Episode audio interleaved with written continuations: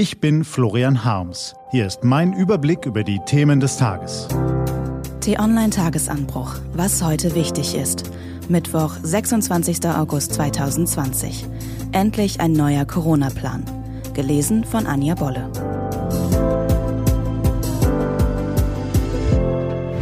Was war? Kakophonie statt Klarheit.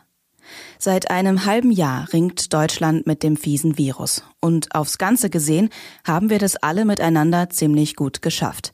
Die Mehrheit hält sich, wie von der Bundeskanzlerin, dem Bundespräsidenten und anderen wichtigen Leuten gefordert, an die Hygieneregeln.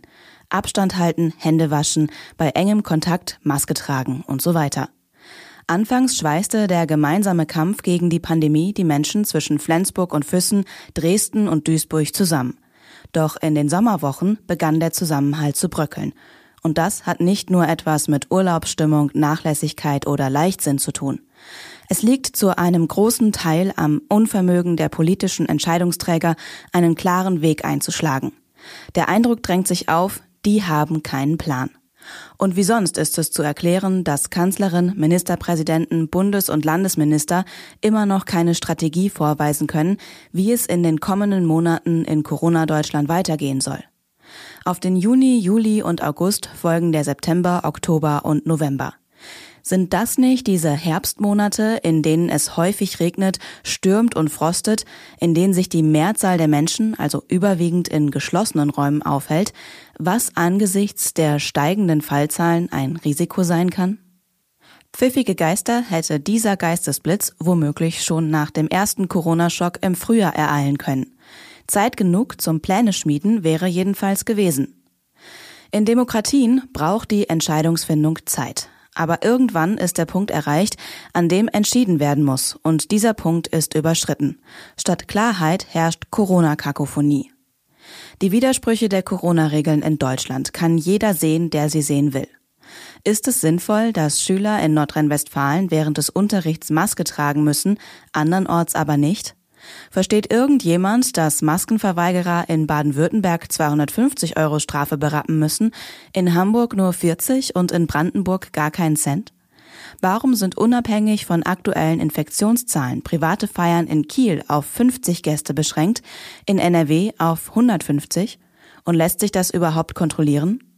War es durchdacht, Reiserückkehrer aus Risikogebieten einer Testpflicht zu unterziehen und die Steuerzahler dafür löhnen zu lassen? Versteht jemand, der sich am 11.11. .11. ausdrücklich keine Pappnase aufsetzen mag, dass wir ernsthaft darüber diskutieren, in Pandemiezeiten Karneval zu feiern? Aber auch andere Fragen kann man stellen. Ist es angemessen, dass Frau Merkel, Herr Spahn und Herr Söder ständig die Corona-Gefahren beschwören, während viele junge Menschen und auch zahlreiche Bürger in Ostdeutschland den Eindruck haben, uns ficht das gar nicht an, weil wir nicht zur Risikogruppe zählen und an unserem Wohnort kaum Infektionen auftreten? Ist den Regierenden bewusst, dass viele dieser Menschen den Eindruck haben, die da oben kümmern sich doch nur um den Schutz von Senioren und um Regionen mit hohen Fallzahlen wie Herrn Söders Bayern? Keine dieser Fragen ist leicht zu beantworten, aber beantwortet werden müssen sie, so oder so. Und ein einheitlicher Plan wäre der Schlüssel. Föderalismus schön und gut, aber vor dem Corona-Herbst braucht Deutschland Klarheit, wohin die Reise gehen soll.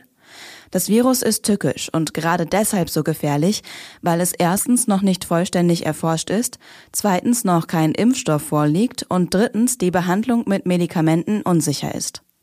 Das Rezept gegen Ignoranz und Chaos besteht aus drei Zutaten. Empathie, Klarheit und Durchsetzungskraft.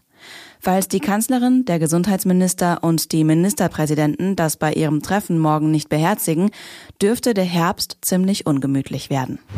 Was steht an? Die T-Online-Redaktion blickt für Sie heute unter anderem auf diese Themen. Der Koalitionsausschuss hat sich darauf geeinigt, dass der Bundestag bei der kommenden Wahl 2021 zwar nicht kleiner, aber auch nicht größer werden soll. Überhangmandate werden mit Listenmandaten derselben Partei verrechnet. Eine echte Wahlrechtsreform ist für die übernächste Bundestagswahl 2025 geplant. Und im Berliner Prozess gegen Clanchef Arafat Abu Chaka und drei seiner Brüder wird heute die Zeugenaussage des geschädigten Rappers Bushido erwartet. Dem Hauptangeklagten werden schwere räuberische Erpressung, Freiheitsberaubung, gefährliche Körperverletzung, Nötigung, Beleidigung und Untreue zur Last gelegt. Diese und andere Nachrichten, Analysen, Interviews und Kolumnen gibt's den ganzen Tag auf t-online.de. Das war der T-Online-Tagesanbruch vom 26. August 2020, produziert vom Online-Radio- und Podcast-Anbieter Detektor FM. Den Podcast gibt's auch auf Spotify. Einfach nach Tagesanbruch suchen und folgen.